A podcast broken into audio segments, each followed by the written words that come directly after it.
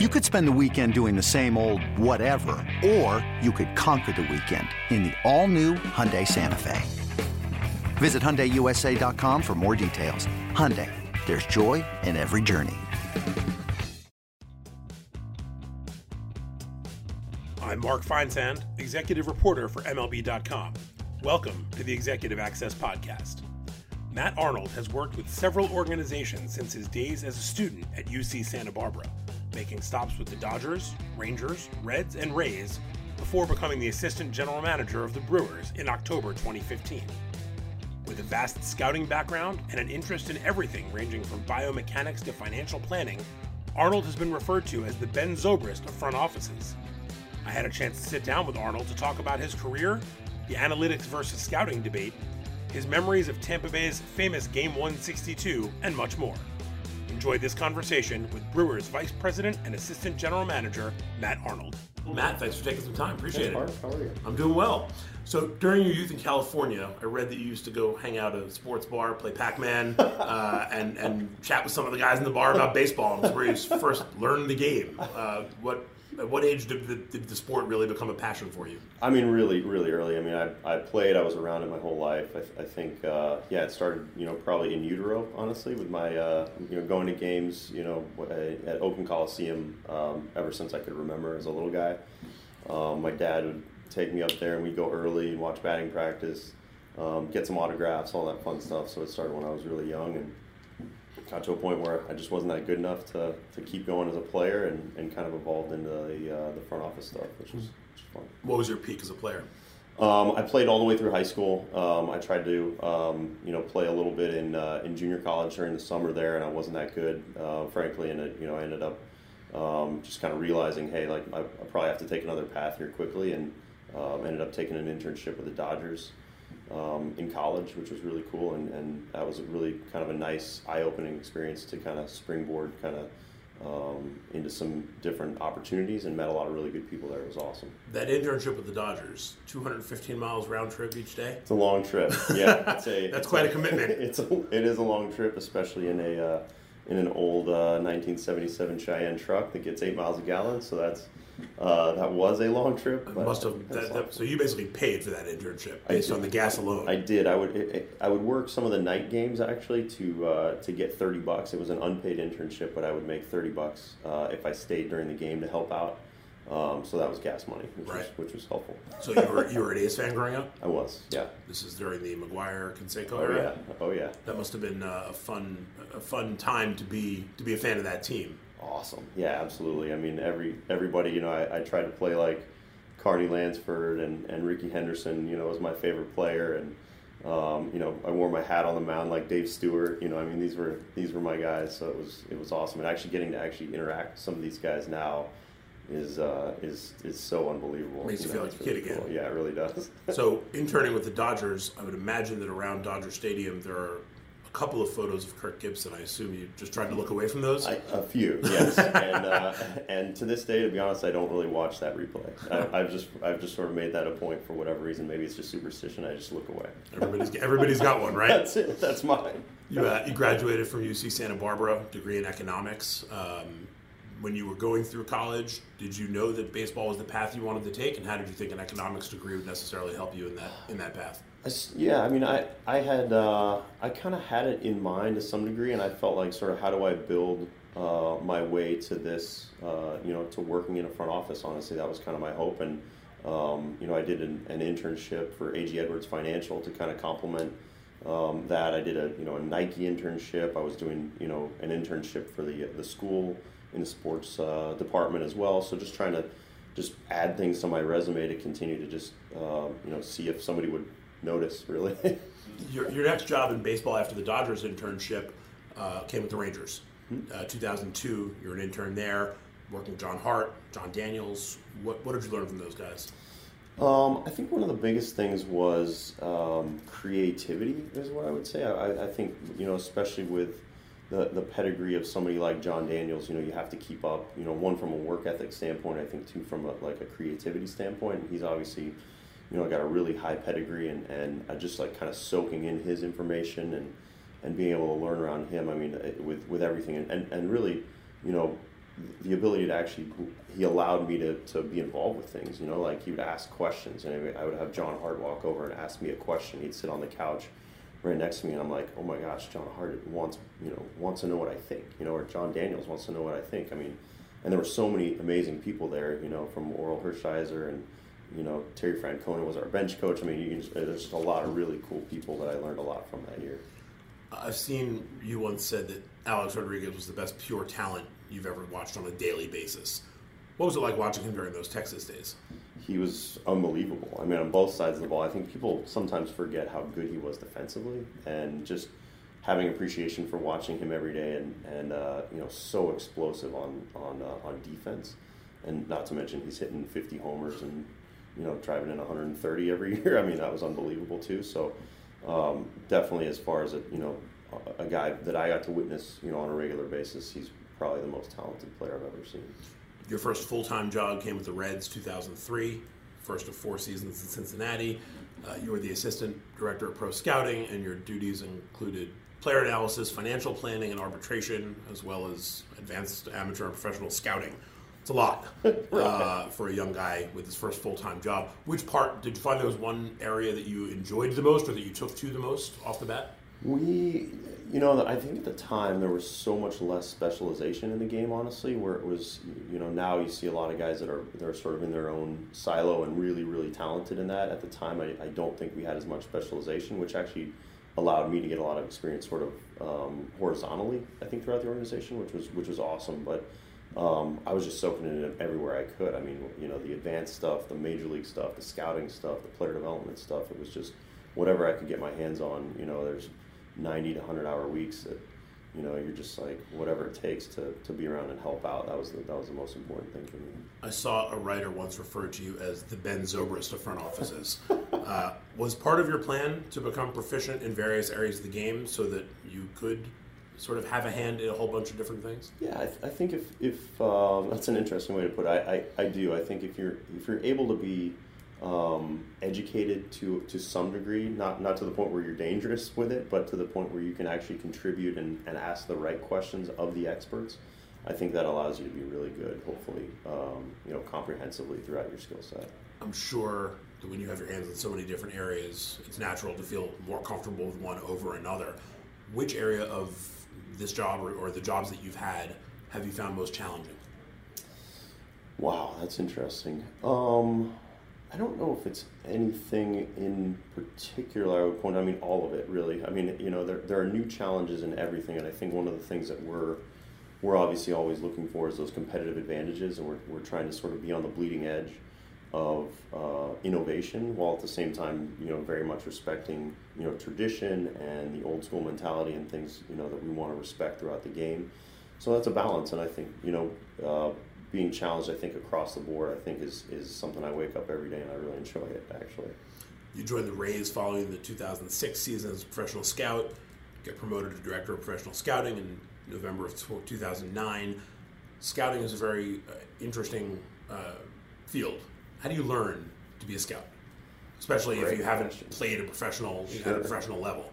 Yeah, no, it's it's um, it is it is really tricky. I'm still learning, honestly, and I and I think that the uh, the the base I think is is being able to understand what the speed of the game looks like. I think at the highest level, and then working backwards from that. I think it's it's really interesting when you're when you're sitting there at a at a game in in uh, Latin America and you're watching 13, 14, 15 year old kids and trying to project these guys in the big leagues, and it's hard to do that if you don't really have a foundation for that. And so I was fortunate enough to do a lot of advanced scouting at a young age and sit behind the plate every day and bring a, a chart to Bob Boone. And, you know, I, he, he was looking for my thoughts on the game, which was unbelievable, you know. And so being able to say, hey, I thought X, Y, or Z added value, sort of as you, tra- you know, sort of transition that, that understanding of value into the minor leagues and, and internationally and amateur, it gives you just a better sense for overall how how players get to value, and so that's something for me when when a, when a when somebody talks to you about scouting, it's like, well, I, I have a hopefully have a pretty good sense for what that should look like, um, and you know what. Then it's also on the on the other side of that, it's kind of learning what that takes to then become that finished product. So it's I'm still learning a ton about it, but it's a, it's a lot of fun. I would imagine if you put 20 scouts in the seats behind the plate watching the same player, you'd get maybe not 20 different views, but 17 maybe. Sure. How how much of scouting is also just your gut and and believing what you see with your eyes? It, that's that's a big part of it, and that's that's I think you know, and being around you know a lot of really good evaluators like Gene Bennett, who just recently passed away, and you know signed Barry Larkin and Paul O'Neill and Chris Sabo and guys like that, and um, you know Larry Barton and Johnny Alvarez and Bob Zuk. I mean, you know, really veteran, very well experienced guys. I mean, these guys would always talk about just go, you know, trust trust what you saw, trust your eyes, and, and that's a big part of what we what we encourage our guys to do here too. I mean, pro scouting and amateur scouting are completely different worlds. You, know, amateur scouting, you talked about going to you know the Dominican and watching a 13 or 14 year old kid. Pro scouting, these are professional players. Maybe it's advanced scouting or, or you know scouting for trades and such, where you're you know these guys are already professional level, but sort of how much better can they get? How would they fit with our team? Uh, is that basically two completely different jobs? I, mean, I feel like the amateur scouting, the makeup and the background and the family is as important as what you're seeing on the field. Absolutely, yeah, one hundred percent. And and you know, in the in the in the in the trade world, you know, on the pro side, we have the choice. We don't have to make that that decision on the draft. We got we, we're not going to pass, right? So so we have to take a player. So therefore, we have to really. It takes a ton of work to try to get these guys all lined up and that's sort of the, the art and the science of sort of blending that draft board and, and like you said a lot of that comes into knowing the kids knowing the families knowing their background you know what makes them tick. Um, are they going to be okay with failure? You know really getting into the weeds when, with that. And, and the same thing i think applies on the pro side as well but these kids are just so much further away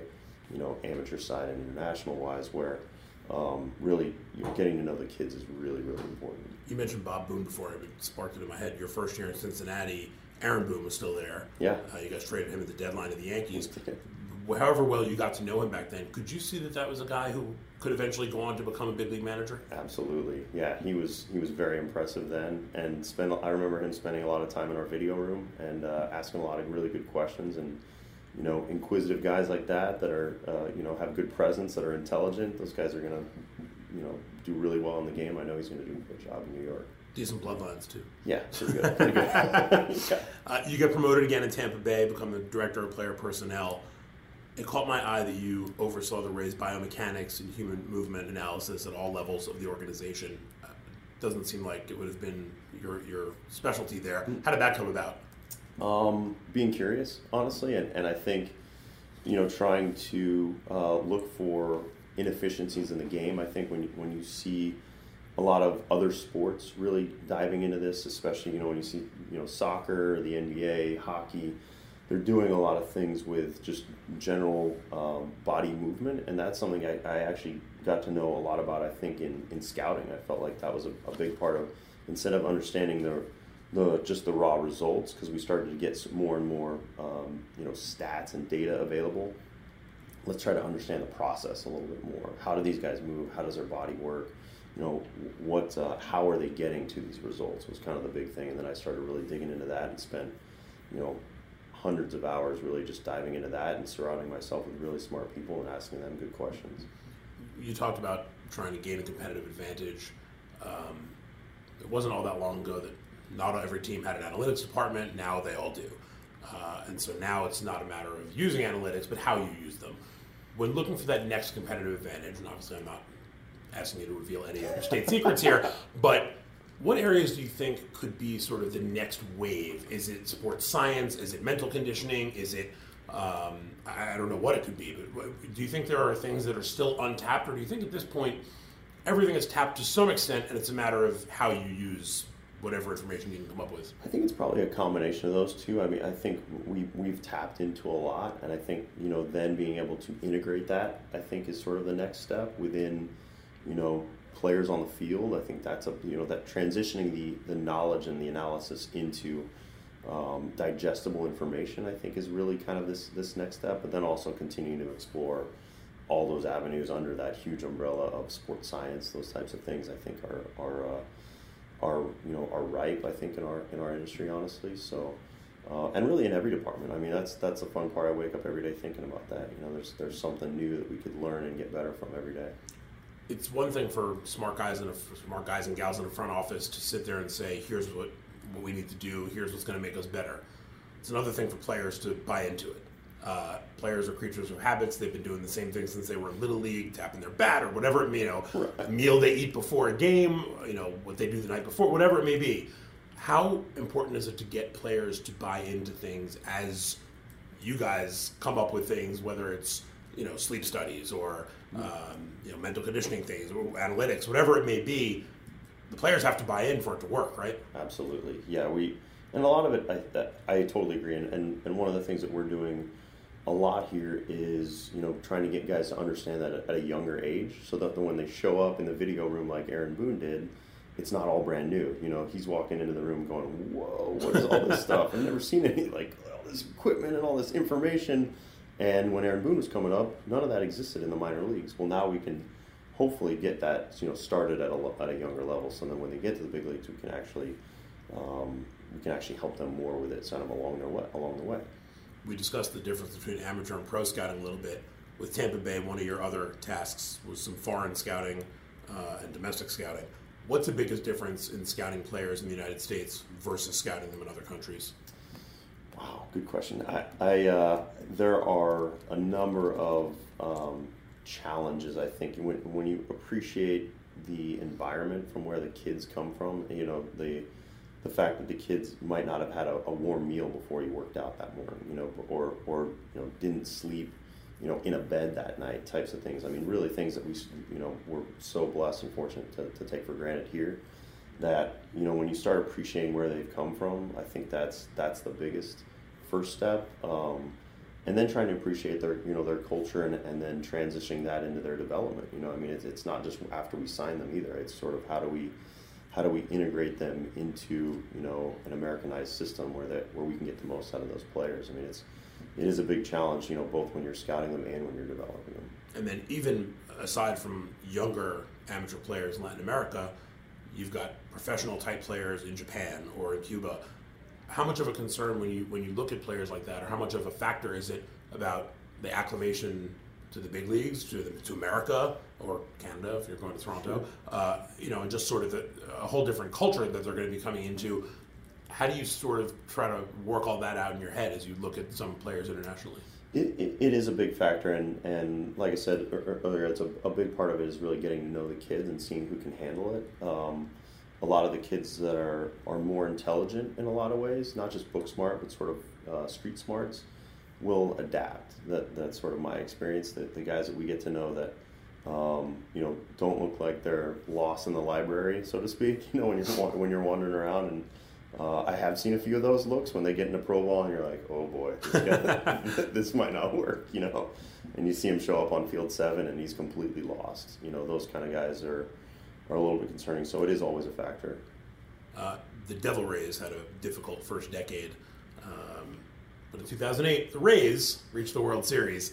Uh, how satisfying was it to be a part of that turnaround and a part of that ride in 2008? It was it was unbelievable. Yeah, we we also had my uh, my daughter uh, was born during Game Three of the uh, ALCS. So oh wow! That was that was uh, yeah, that was a high leverage uh, few weeks for me. Well, good thing you guys were home. yeah, right. so um, no, it was unbelievable, and just even when we were the Devil Rays, you know, you, you, there was never any. Um, there was never really like this cloud. Honestly, I didn't feel I didn't feel like at least when my time there with Joe and Andrew and, and the guys, uh, I never felt like there was just this looming cloud of like we're never going to do this. It was like, hey, we're going to be fine, you know. And and I feel that a lot here, honestly, in a way where you know this this franchise has been through a lot, and it would just be unbelievable to be able to do that here with, with Milwaukee. Was it? I'm sure I to ask if it was a challenge is silly because obviously it was, but when you're in the American League East back then, you the Devil Rays came into existence in 1998, the year the Yankees had one of the best seasons ever. Uh, the Yankees won 98, 99, 2000. The Red Sox won in 04, 07. I mean, you, you had some really good teams in New York and Boston.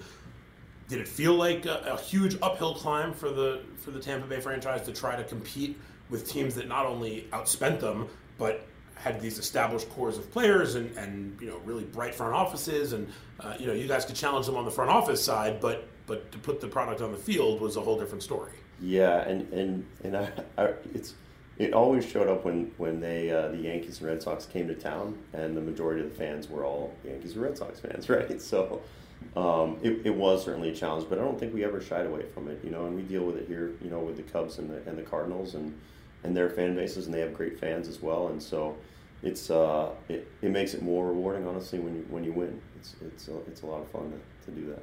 What was it like in 08 to see the Trop come alive? I mean, that place has obviously gotten a bad rap for a lot of good reasons, um, but that that fall, I mean, I was there for the ALCS and the World Series, and that place was rocking. What was it like to see that place actually come alive and, and you know look like a, a, a, big time major league ballpark. It can it can definitely get loud in there. Now it's not you know on a Tuesday night against Baltimore, maybe not in, in August, but you know when when uh, when that place wants to get going and, and the fans are behind it, man, it is it is unbelievable there. I've never been to a game at the Metrodome. I heard it was kind of very similar, very similar. that kind of very similar energy. No baggy, so, but right, very similar. Right. Um, so for me, when I think about the Rays 08 was a, a, really exciting time to be watching that team and covering those series. But if you ask me the one night that stands out to me above all else, it's the final night of the 2011 season. Uh, I was in the press box that night covering the Yankees, and I remember watching the, you know the, the Orioles Red Sox game on the TV on the wall, and then just turning back and forth. What was that night like for you? That, I mean, that that was one of the most uh, memorable slash ridiculous nights we've seen in baseball in quite some time unbelievable. I've, I've never been a part of a World Series champion, but I can't imagine it's it's frankly any better than that. And I and I know it will be when we get to that point. But um, I think I pulled my hamstring running around. like I, I, really blew out. Uh, but it was awesome. I mean, I you know I think in the fifth we're down seven to one and seven uh, nothing. you know seven yeah. nothing right and. and uh, I'm sitting in the upper deck, you know, by myself, just trying to create some luck, and and frankly a little despondent and and uh, you know just looking for different places to shift my luck and you know Longo hits a three run homer and then the next thing you know you got Dan Johnson hit one off the right field foul pole and we're back in it and then Longo sneaks one over the wedge in left field and you're like oh my gosh this just happened and the, the crazy part was just that as you know when it happened you know, simultaneously with kind of what was happening in Boston. The rain delay in that game, right? I mean, it was unbelievable. We had players that were going back to the clubhouse watching the game, and then running back to the dugout, and you know all that all that happening. You know, Robert Andino hits that ball. I mean, the next so the next spring training, we actually gave our entire uh, dugout gave Robert Andino a standing ovation the next day. So, uh, and and you know, at first I was kind of wondering like, why are we giving him an ovation? I was like, oh, that's oh, great. oh, that's right. Such a level of respect for what what happened that day, and just I don't know if I'll be able to ever replace that. Hopefully, when we, we get to the World Series and win. So you worked under Andrew Friedman for many years in Tampa mm-hmm. Bay. What did you learn most working under Andrew? Oh my gosh, I just saw him yesterday. I mean, he is, um, you know, typically uh, the, the, smartest guy in the room, and not not in an arrogant way. Like he is, he is truly, um, you know, one of the most talented people I've ever been around, and just just seeing how he operates, how he thinks about game, how he thinks about decisions, how he looks at things from so many different angles.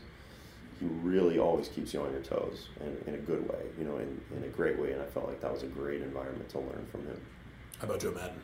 Same thing. Joe was always on his game, um, and and Joe was always very even like I said earlier. It was really the the culture that we had there was that hey, we're Devil Rays, but we're going to be fine. Um, you know, the the idea that we're going to be we're going to start to be competitive and, and we're not going to let teams push us around. I thought that was that was a big thing. I think we had a, a bench clearing moment uh, with Jonny Gomes during spring training at Yankees, second base. Shelley Duncan. Yes, and I felt I was, like I was there. Was yeah, so we had that, and I felt like those kind of things were sort of turning points and. And Joe made it a point. I mean, he really sort of set the tone with, "Hey, we're not going to get pushed around in this in this division anymore."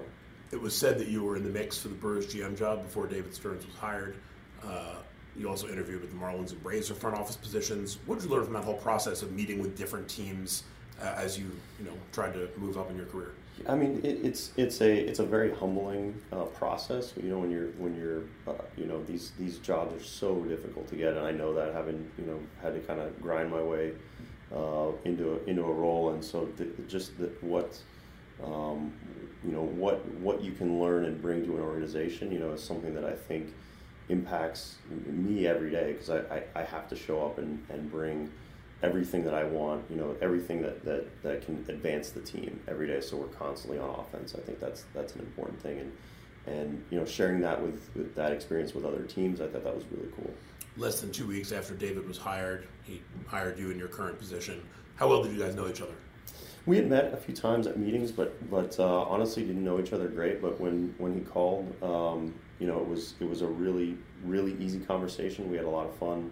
We had a lot in common, um, and he was uh, you know incredibly open minded, and and uh, we got along instantly. And, I felt like that was just a really good fit. I had a chance to talk to uh, Mark Attanasio as well, and, and just felt like this was a really really good fit for me and my family despite the trend of teams having multiple assistant GMs, David was very clear when he hired you that you'd be the only one with Milwaukee.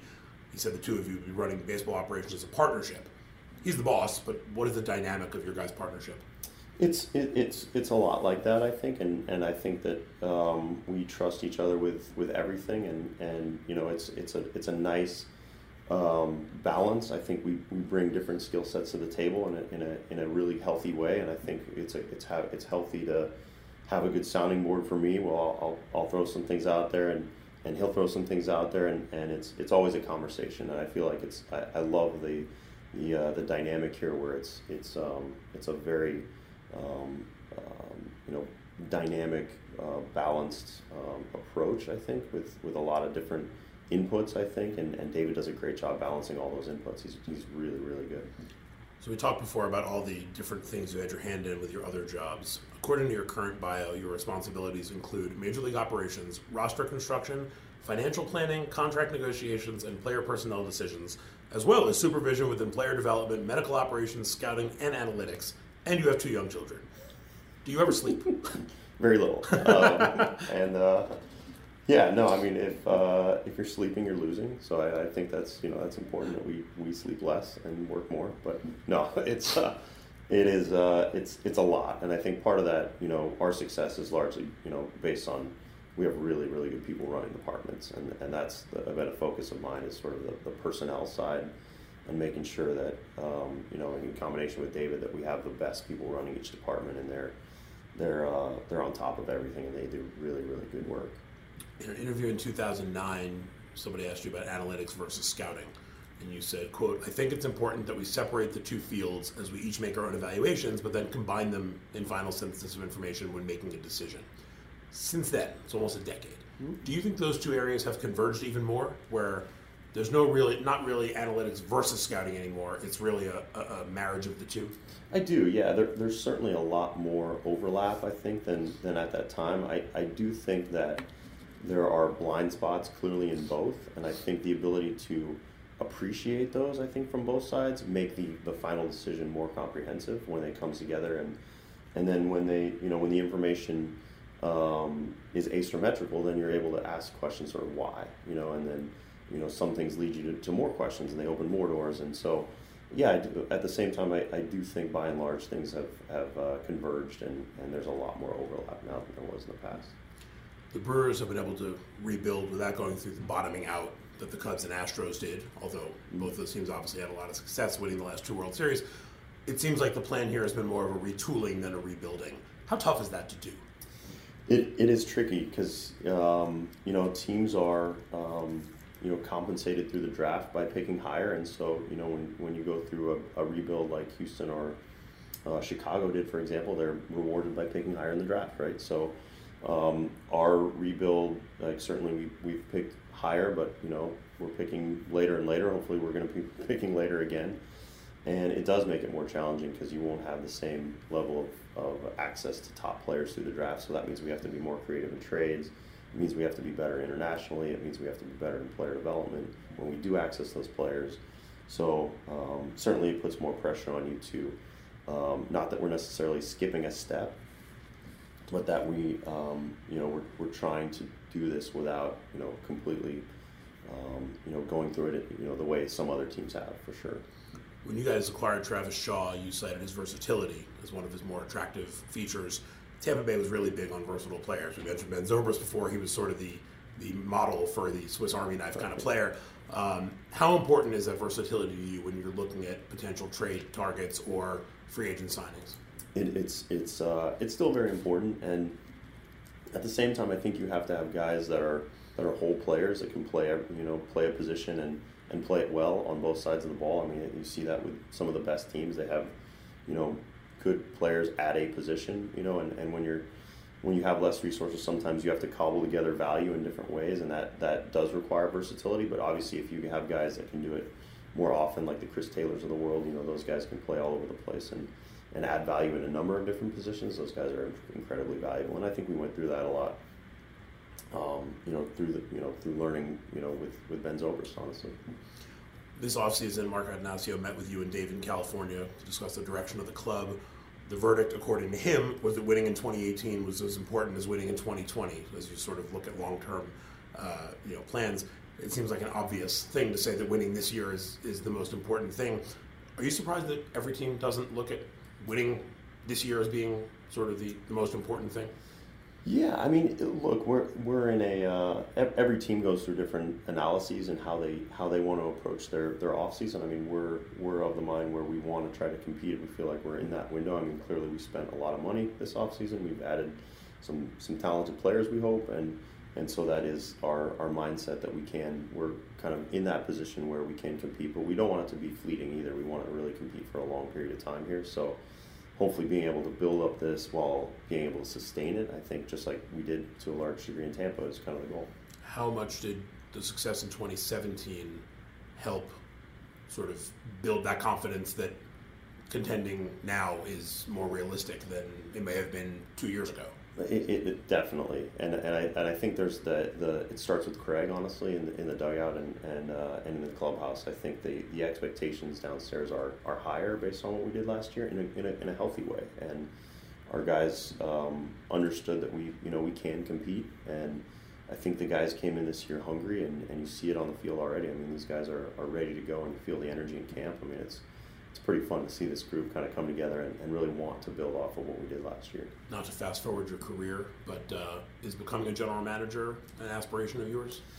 You know, I, I, uh, I've always just wanted to, to win, you know, really. And, and I think personal success comes through success through the team. And, and that's first and foremost for me is just being a part of winning culture and, and, and winning World Series is really my goal. I, I, I would, uh, I would, you know, that would just be as good as it gets, honestly. And so, you know, we have a lot of good things going on here, and I feel like we're on the right track. So that's that's it's pretty cool. Give you something more than Game One Sixty Two to, yeah. to remember as the highlight, right? that was fun. What uh, you mentioned before, what it would mean to bring a championship back to Milwaukee. You've seen the Packers win, and what uh, not in Milwaukee exactly, although they are Wisconsin's overall team.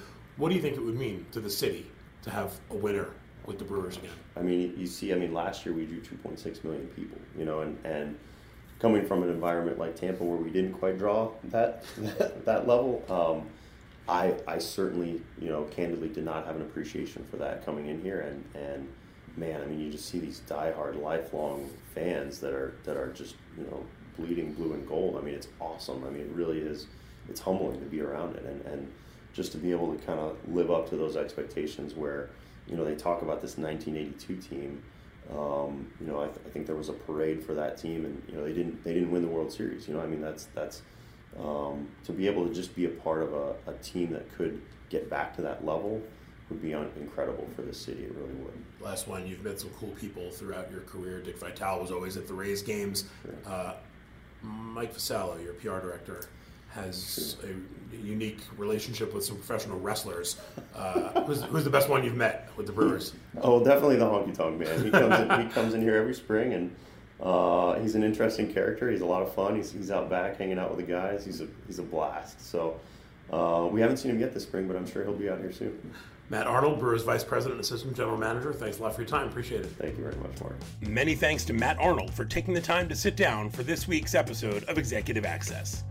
For our next episode, we're going to try something a little different. I'll sit down with my colleague Jim Duquette, a former big league general manager himself, to discuss the Super 2. What does that term mean?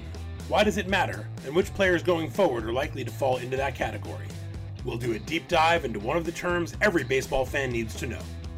You can search for Executive Access on Apple Podcasts, Art19, or wherever else you listen to podcasts, so be sure to subscribe and enjoy these conversations all season long. If you like what you hear, leave us a review while you're at it. We always appreciate those. And be sure to spread the word and tell all the baseball fans in your life about Executive Access. Until next time, I'm Mark Feinsand. Hey, Rob Bradford here. You guys know I'm always up for a good MVP story, and one of the best stories is Wasabi Technology. Wasabi is the world's hottest cloud storage company, and it's become the go to provider for professional and collegiate sports teams, including 20 Major League Baseball teams like the Red Sox and NHL teams like the Bruins and Vancouver Canucks. Even the Liverpool Football Club is getting in on the Wasabi action. So, why is Wasabi the MVP? Well, Wasabi was purpose built to free businesses from skyrocketing storage costs and unpredictable transaction fees that the Amazons of the world are charging. In fact, Wasabi is up to 80% less than those hyperscalers and doesn't charge a cent for businesses to access their data. From Wasabi's AI enabled intelligent media storage, Wasabi Air, to the industry's only cloud storage service with triple protection against cyber criminals, data deletion, and ransomware, Wasabi's taking the lead in driving innovation in data storage and helping sports teams to unleash the power of their data. Wasabi, another Boston based championship team.